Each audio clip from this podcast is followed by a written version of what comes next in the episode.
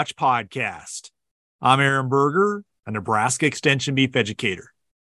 For today's Beef Watch podcast, we're going to discuss the topic of integrating some annual forages and cover crops into a row crop system. And to discuss this topic, I'm joined today by Kendall Seibert, who's on a diversified crop livestock operation near Henderson, Nebraska, which is in York County. Thanks for joining me today. You bet, no problem. Well, Kendall, before we dive into the topic, which is really around some things you've observed there in your operation, integrating some annual forages into your row crop system, uh, combining that with a cow calf operation, seed stock operation there. Uh, just tell us some more about the operation, the history of the operation, and how you arrived at where you are today. Uh, our operation would have traditionally, at least for the last 30 years, been just a corn soybean rotation and ridge till as far as the tillage. Uh, we would do two years of corn and then one year of soybeans and just be in that continual rotation. My dad had been messing with different forages for 20 years already and kind of landed on a forage sorghum. That's kind of been the staple of our our grazing type operation that we've done on small acres here and there just to make it so that we had more stuff available for livestock. We live in an area that is 98% crop ground, so there's very little pasture except what you have for yourself. And other stuff is just really small pastures. So just kind of did that to extend your ability to graze. And so we did some of that on irrigated acres too. And uh, that's probably did more leading into us doing other forages or even cover crops than anything else has, just because it had just produced really well for us for livestock, and the livestock did really well on it. And uh, we kind of stayed in doing that in small patches here and there for a lot of years, and mainly use that as our silage that we would cut each year. And uh, about five years ago, just started paying attention to a little section of a field that we had done a few times in that forage sorghum. And then the rest of the field had just been traditionally farmed. But like over the past 19 years, only five years has it ever been in that forage sorghum. And we grazed it most of the years. One year we cut it for silage. Just analyzing that part of the field once we had uh, an accurate yield monitor and got into soil sampling like that is the only section of the field. And it's up to the exact line where the fence line would be, where you would have two to three times the amount of phosphorus and zinc available in a traditional soil test. And then it usually it would average on average do about 20 to 25 bushel an acre better when you had corn. Our yield monitor is not accurate enough on beans that I could really say it does better or worse on beans. They grow taller, but I can't say there's any more bushels out there. But uh, on corn, we've done weigh wagons and stuff for that section. We had two years in a row where it did 50 bushels an acre better. And so just doing a little more analyzing, we've always been, I've always been interested in my dad too, trying to do livestock on irrigated acres and how you can make it pay for itself and have your livestock close to home. And uh, that kind of just led us into that, I guess. We've done a rotation of rye and Sudan grass for 20 years for grazing during AI season and then cutting silage after that or do a little bit of grazing depending on what the year needed. And so, but as far as like doing it a, on a larger scale or how you could justify taking an irrigated quarter out of production or an irrigated 80 and do just forages, it kind of came down to what long-term benefits you could get. And that was kind of what steered us in the direction of trying to do some more irrigated grazing of forages and then making that part of our rotation on our farm. And really, the rotational part, we're only in like the, well, about the second year of that. We haven't moved on to a new farm yet. We're still trying to figure out how to get paddock set up and have the timing right out for plantings and stuff that you always have forages available. But uh, it's also got us interested in where, where we do rye. We tend to have a lot less palmer pressure the next year, and so might be integrating doing some rye and then planting into that or roller crimping at one of the two. So, but we're not very far into that. That's just some observations based off of doing grazing. But uh, so that's where we started and kind of where we're at at the moment and why we ended up there. So your rotation is two years of corn, then soybeans, and then after the soybeans that fall, you're coming in and drilling rye. Is that correct? We are. Yep. And then we'll do it like if it was a quarter, we would stagger out each one of those plantings of rye at a different time, about two to three weeks apart from each other. We'd like to have one planted by early mid September because that allows us to get cattle out on the grass in early April.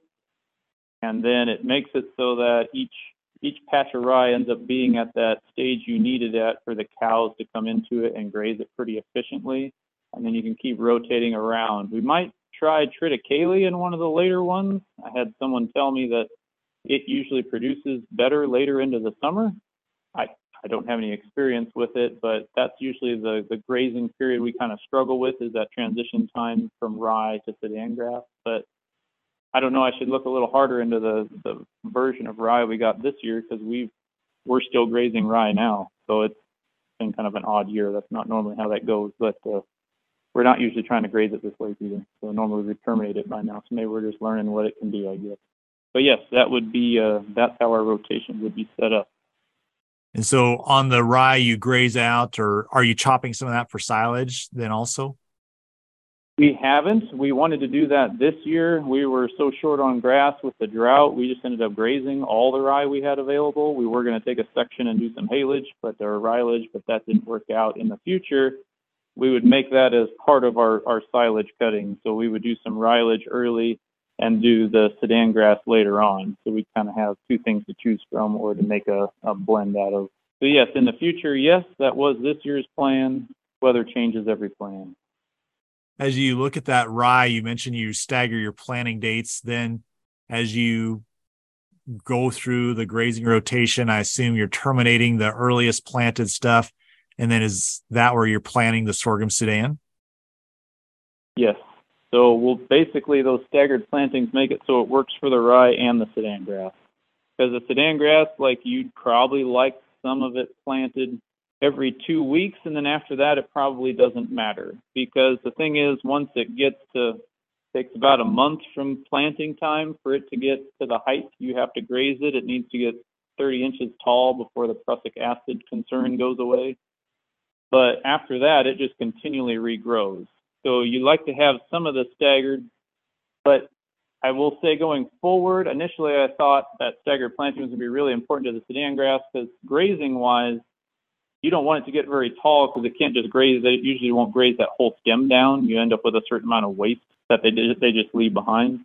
But I think in the future, when we have a patch that's just getting too tall, that that's just be what we'll cut for silage, and that's kind of how we'll we'll make the staggering work so that no nothing that the cows are grazing gets too tall for them. So if the cows aren't keeping up and you know if they need to stay in one paddock quite a bit longer and the next one's getting pretty tall, that's just what we'll have set up for cutting silage and make that as part of our essentially part of our rotation, I guess. So I guess you're thinking about trying to, you know, run this balance of the available forage that's out there with the cattle and then harvesting the excess forage. I guess talk a little about how are you harvesting that silage? I assume you have the equipment yourself.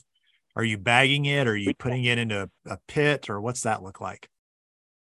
So we put it in a pit. We don't have the equipment ourselves, but the feedlot that's just a half mile down the road from us, they do haylage and they do rylage and they do regular silage. And so they've done our Sudan grass for three years now. And uh, they're usually available during the summer because that's not very busy. So if we have some early Sudan grass that we need cut, when it's small like that, we're, we're going to try and instead of letting the Sudan grass grow really tall to 15 feet and then cutting it once, we're going to cut it twice at six to eight feet tall because you end up with a lot more leaf matter and it's a lot higher quality feed. And so that's how staggering out the cuttings will kind of benefit us because we don't need it to get super tall. We're not waiting until the end of the season. And if you don't wait and you let the cat, I don't know, there's something really unique when you let the cattle graze something for the season on that piece of ground and then come back and plant into it for us, it makes it so that we don't need nitrogen the next year to grow forages again.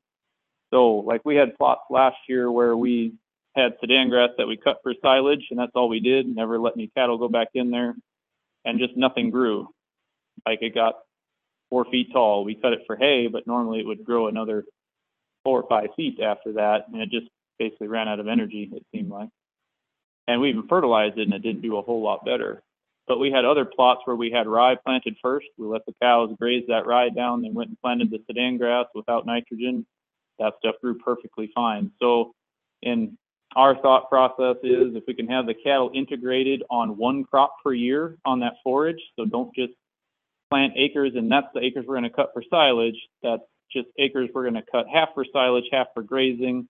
And then these acres here, we're going to cut half for silage, half for grazing. Just there's something unique about having the livestock out there for a certain period of time, whether it's micro building, whether it's, you know, manure and urine and how much impact that has that we don't necessarily understand. Whatever the case is, it seemed to be extremely noticeable last year, and it allows us to do that same system and grow, you know, between the rye and the Sudan grass with no nitrogen, we probably grew somewhere around 30 to 32 ton of silage that or haylage that we didn't have to do anything for. Not to mention we didn't make any passes through the field. So that saved some time and money too. So that's kind of that's another reason for the rotation and uh, why we would cut it at the heights we do, just so we can have the cattle integrated on every acre every year while it's in forage.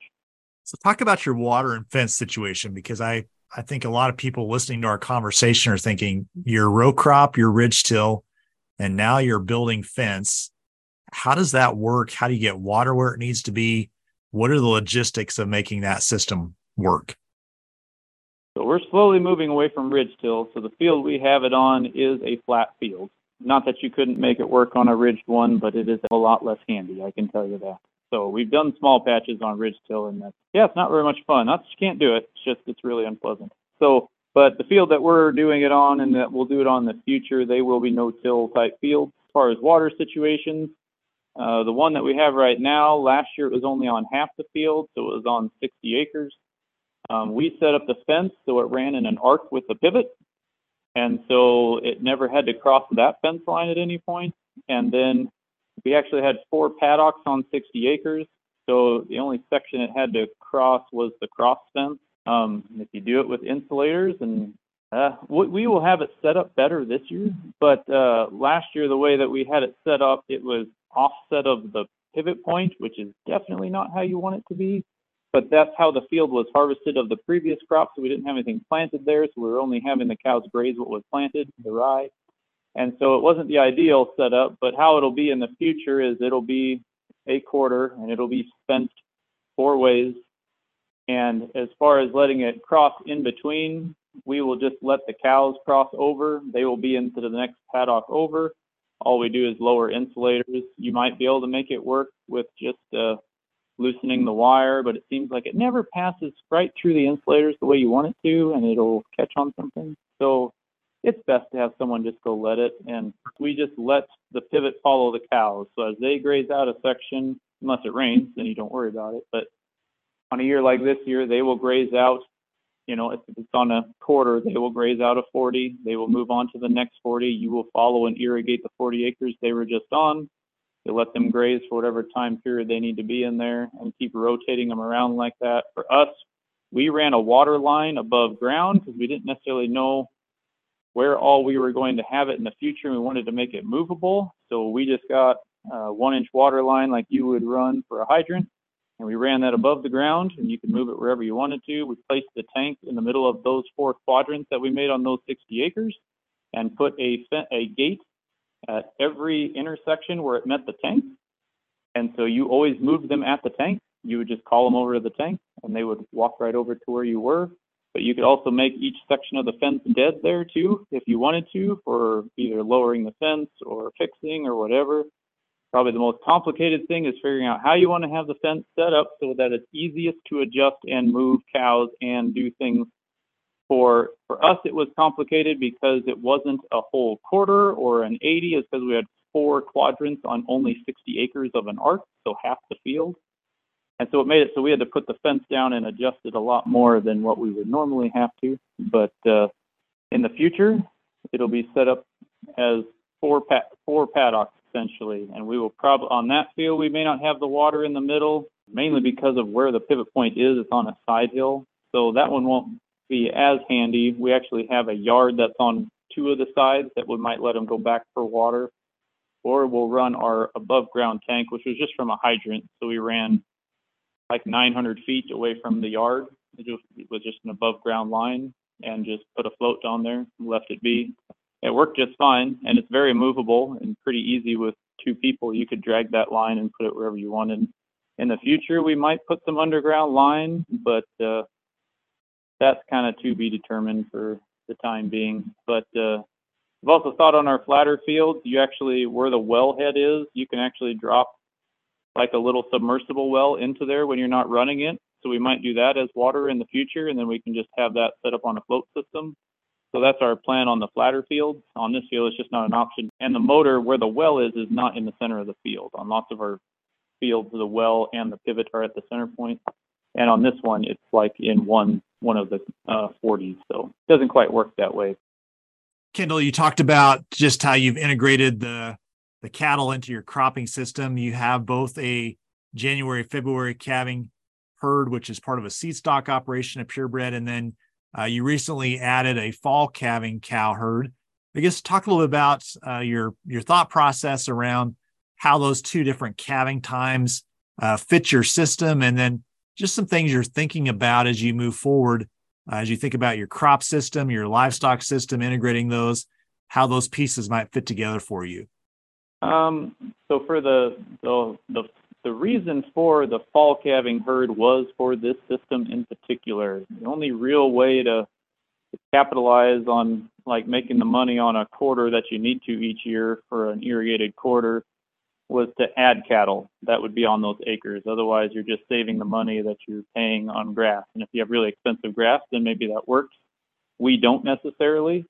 And so, in order to make extra money as opposed to just saving it from being spent somewhere else, is to kind of add livestock. And for us, we couldn't afford to do any more calving in spring just because of the labor it takes because of what the weather's like that time of year. But we calve that time of year because for a seed stock operation, in order for you to have bulls available at a yearling age in March, you kind of have to calve that early. So we're kind of not stuck in that system, but that's kind of what's been chosen. And my dad's built a business off that.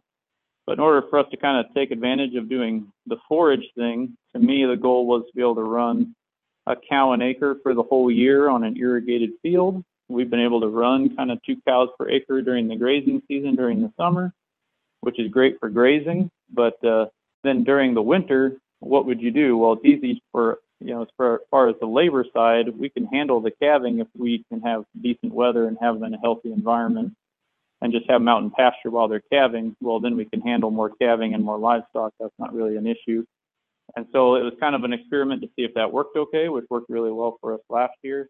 And then it was the moving forward to having the proper feed available for a cow raising a calf because just out on stalks isn't ideal. And if I'm just going to go buy creep feed to get everybody to gain weight, that kind of just seems like a defeating the purpose type standpoint where I'm trying to just provide the forage that they need so that they can kind of do what they're supposed to do. So the idea there would be, say, if you took an 80 and you have two 40s, you know, you would be we would have the whole thing planted into rye and they'd be grazing all that early. The stuff that you would you terminate some of it early so you could get your sudan grass planted for them to graze the rest of the summer.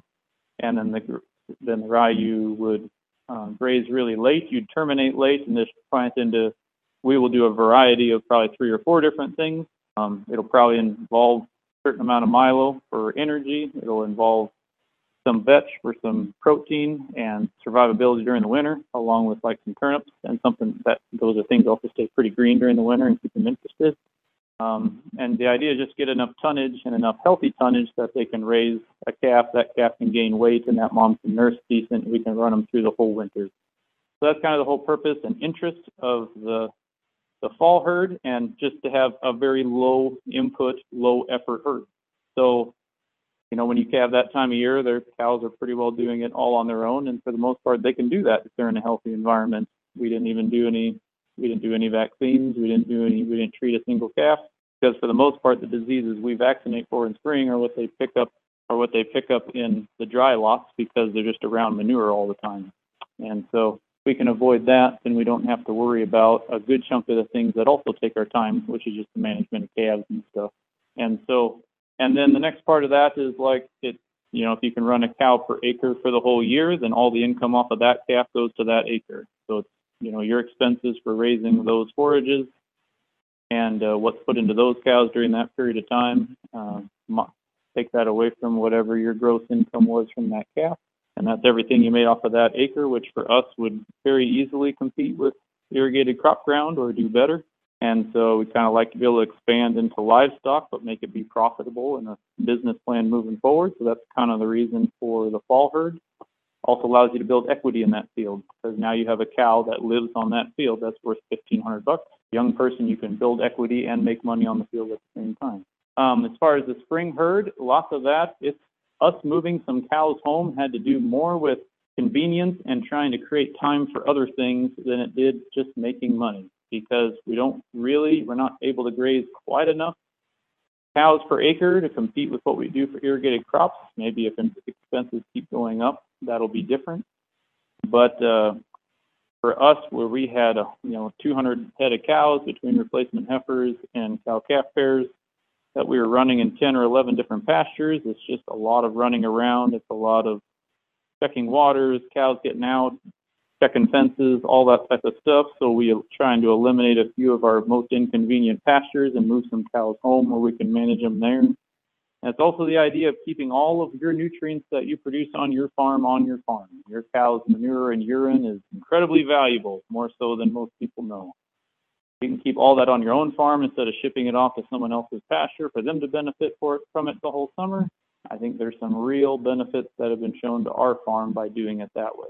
So kind of a, I guess, a twofold thing. It does fit the spring herd fine, but as far as trying to capitalize on the business side of it, that is probably more so where the fall herd comes in.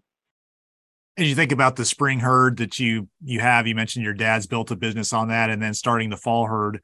What are some synergies you're getting with those two herds that complement each other?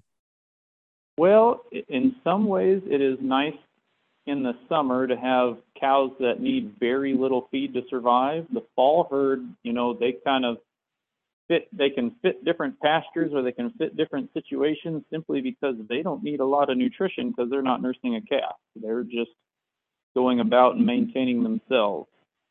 And it's it's somewhat nice that during you know it, it's amazing how well the fall calves just follow their moms everywhere they go and they rarely get out. But as far as the spring herd, you know, it there are some benefits to that as far as like the time of year when you're weaning. It is somewhat, you know, it's somewhat nice to wean going into winter from a disease standpoint. Just would love to have feed for them to go on to that doesn't have to be a dry lot, and we might in the future too. Um, but there are some real there's some benefits to to doing it that way. Um, we're still trying to figure out what weaning does or doesn't need to look like for the fall herd. We kind of did it the way we normally do, where we just bunk trained them and did it in a dry lot. Uh, we didn't have any feed for them to go out onto because of how dry it was. In the future, we might try and do some across fence weaning just out on grass, or if we have a forage planted for them. But uh, I mean, ideally, it'd be probably a lot easier to just have one or the other, where we have one going that is successful on its own. It's hard to drop that and go do something else. And that's the part that my dad really enjoys too. So I thought if we could start moving some of those spring cows home so that it's easier to maintain them during the summer, it might make that herd easier to manage as my parents keep getting older. And then the herd that we build on is a very low maintenance herd that can operate with very little input or activity during the summer and winter. And so, yeah, I don't know if that answers the question or not. Yeah, no, it does. I think you mentioned around trying to build a forage system for those fall calving cows. And I guess just share a little bit about logistics with that in the winter. Uh, are you strip grazing? How does that look in terms of giving them access to this feed you've grown? So we strip grazed them this winter on down Milo and some other stuff that was at my house, um, and then on stalks too. Um, so we would probably continue that same type of system. So for us, if it was, we would do it one fence at a time. So we've we've done some of this on just regular corn stalks. You know, most of the time our tank is in one spot, and we likely won't move it during the winter because it doesn't really cause much damage when the ground is frozen. And so we'll just fence off like 20 acre sections at a time and let them move across the field because really once they're done with the section, they don't really go back into it if they have a fresh section to go into. So we probably during the winter we won't be moving and managing water. It's just from the freezing standpoint and that type of stuff, we're probably going to make it simple unless we come up with a system that works really good for that. But strip grazing for me is kind of a must to it, it, diet management is what it is. Even when cows are out on regular corn stalks, it's diet management because if you do it 20 acres at a time, at least you know we will graze on a quarter, we'll graze you know 160 head at one time. Well, you can usually get twice as much use out of that field if you just do it 20 or 40 acres at a time because at least every few days or once a week they get fresh corn or there's at least some corn in their diet where you turn cows onto a quarter and they're going to be there for a month or whatever, they'll go get all the corn in the first week and then they have no corn for the next three weeks and they eventually want to leave not because they ran out of feed, because they ran out of feed they like.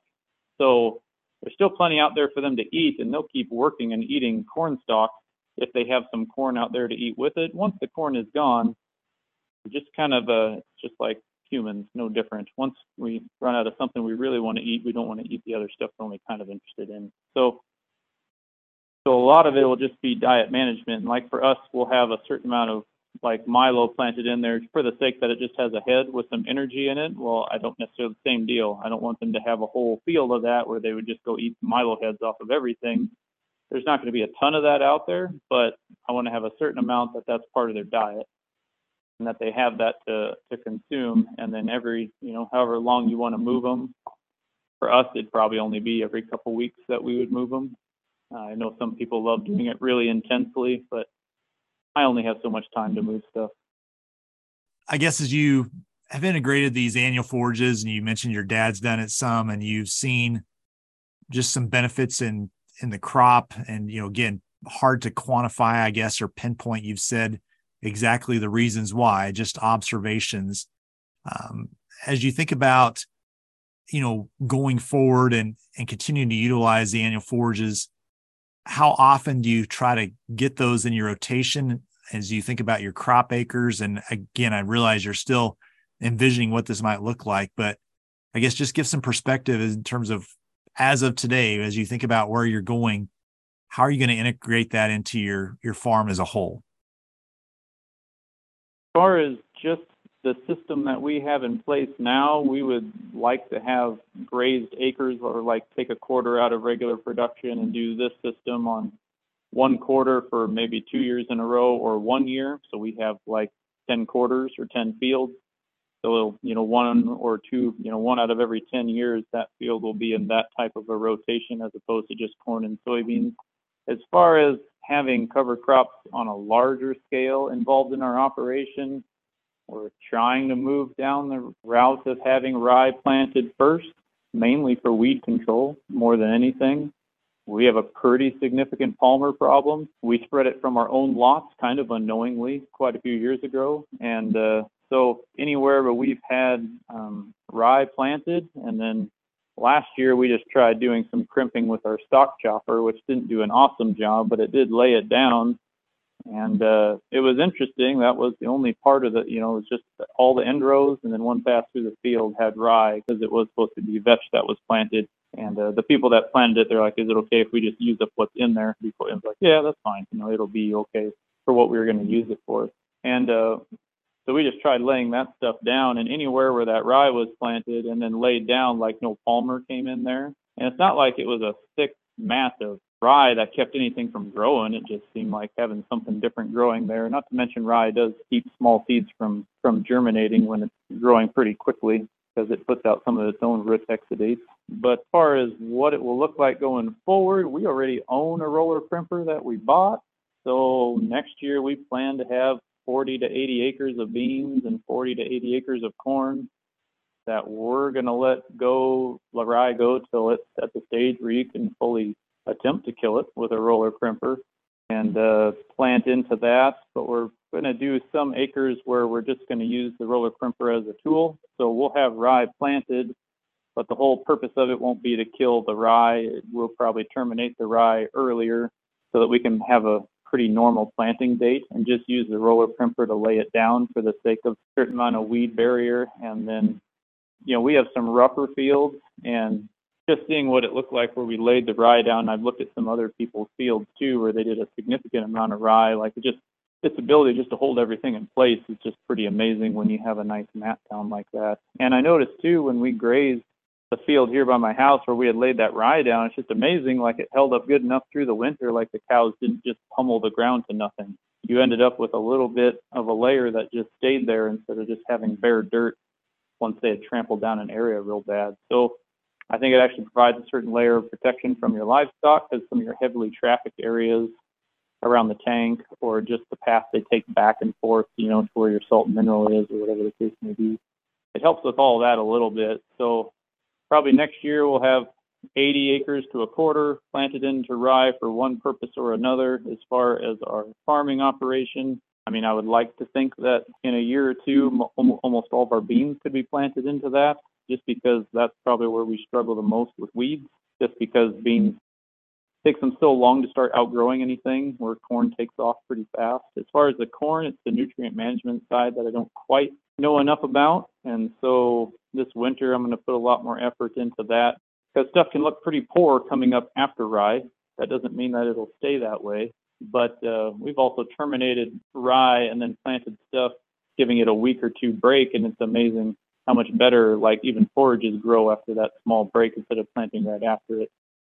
Beans can struggle a little bit coming up and that type of stuff, and it's not a big deal for their yield. They seem to like stress in their life in order to produce beans, but corn doesn't seem to like that as much. So I'm a little more hesitant doing more of that on corn. But for us, yeah, just to adjust, just to lower, take better care of uh, our palmer issue is probably our number one reason to try and integrate something. But honestly, I, I just enjoy that style of farming too. Spring season is the season I hate the most.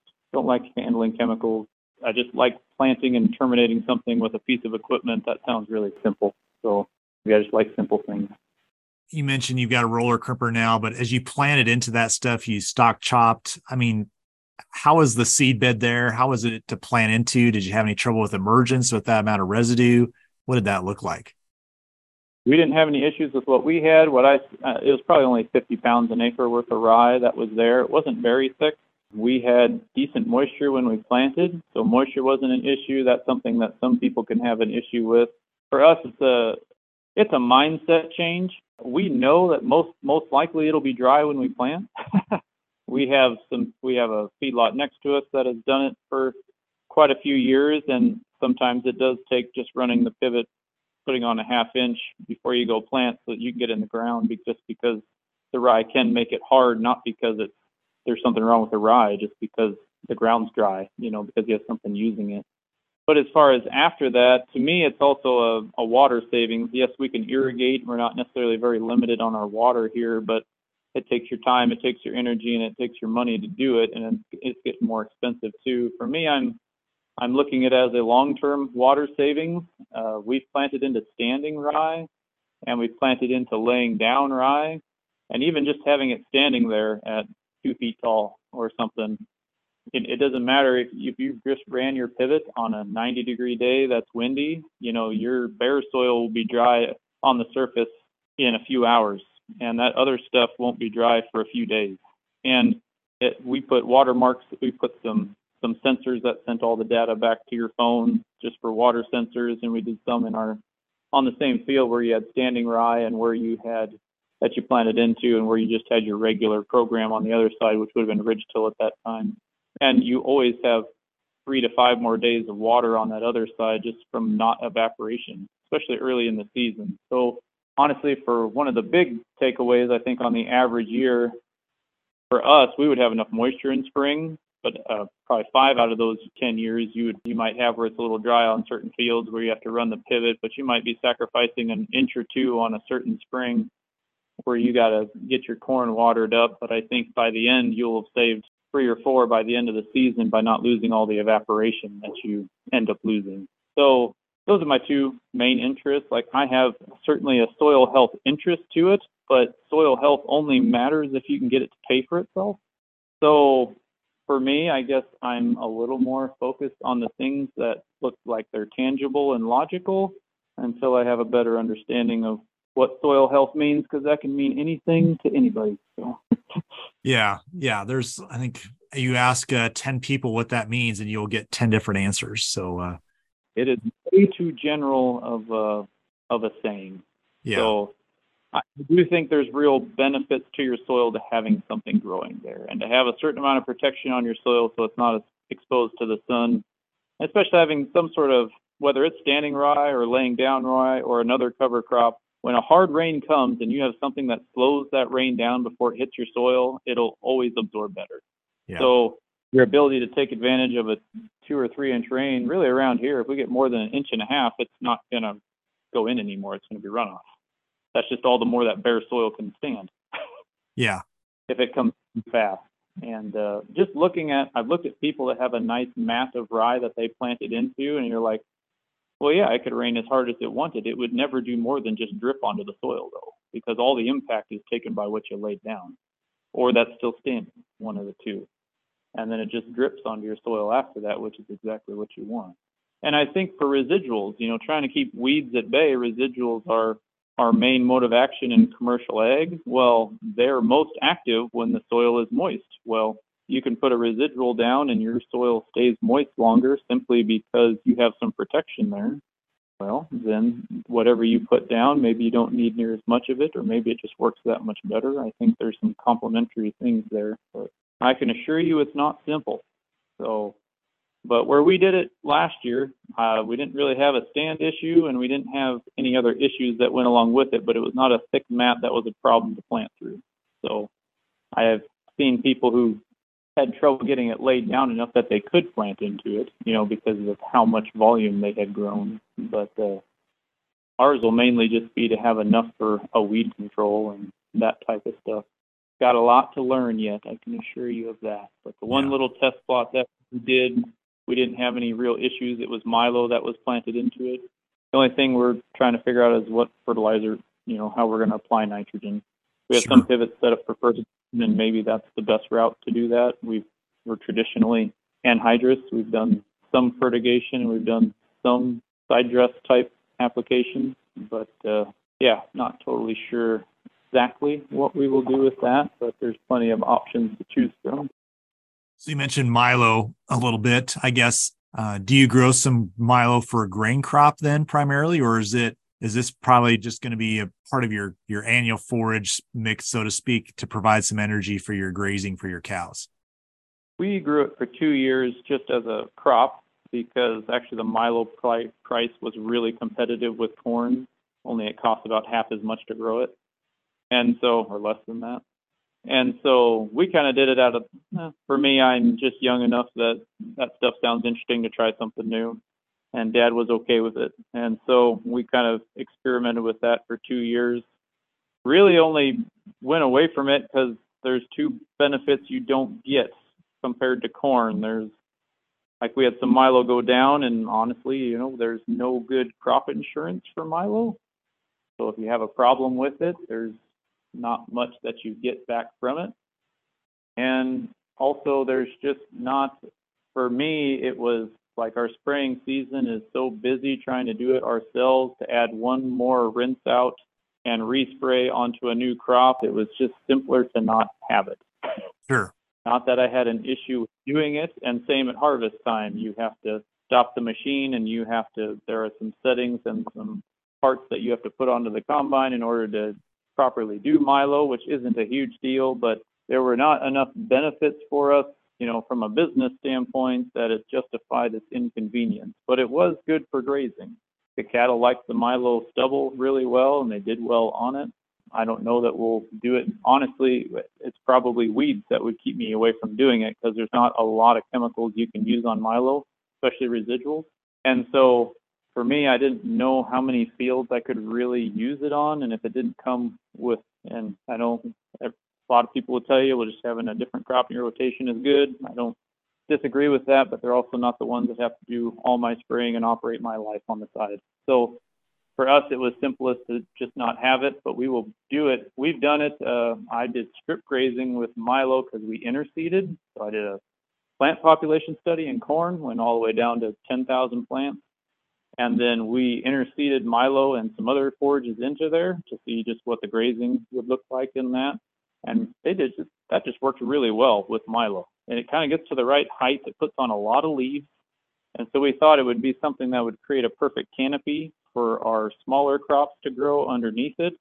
And then if we get snow in the winter, kind of protect everything from getting too pressed, like the snow just weighing down on everything, and kind of create a little canopy that'd be easy for cows to still go eat underneath that milo stubble because it'd still be standing. You know, we wouldn't have harvested it or anything. It'd be part of our winter forage.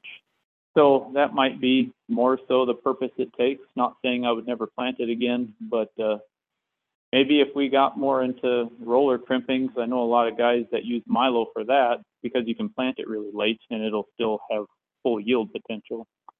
I, I, if I, if we had, if we got into the position where we were effective at really controlling weeds with roller crimping, I would pro- that's when I would be most interested in going back to Milo, simply because I that was becoming too much of an issue on every field for us to manage. So not looking for a crop that had even more limitations on what you could do or not do with it. So sure, sure.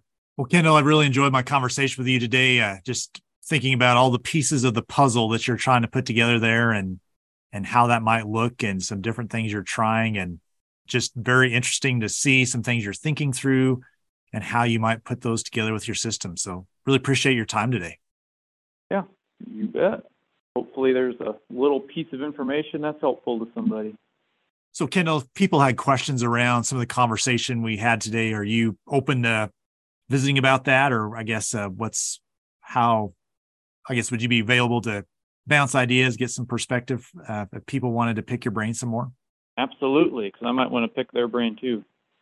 Well, if you have questions around what Kendall's doing with their integrated crop livestock operation there, he'd sure be willing to visit with you. And again, uh, his phone number is 308 850 5157, located near Henderson, Nebraska. That's in York County. And uh, again, just doing a number of different things there with integrating their cattle and their crops, cover crops, and the grazing system. And so I would encourage you, if you have questions, to contact him. If I don't answer your phone call, please do leave a voicemail. I do call people back, but if I get strange phone numbers I don't recognize, I don't answer very many of them because of how much spam I get on my phone. So just so you know, because not very many people like to leave me more. So. Yeah, no, I understand that. So the other thing I would mention just in our conversation is uh, there is a number of resources at the beef.unl.edu website on integrating crops and livestock as well. And so if you have some have some interest in those uh, annual forages, harvesting annual forages for silage. Again, quite a bit of good resources at the beef.unl.edu website.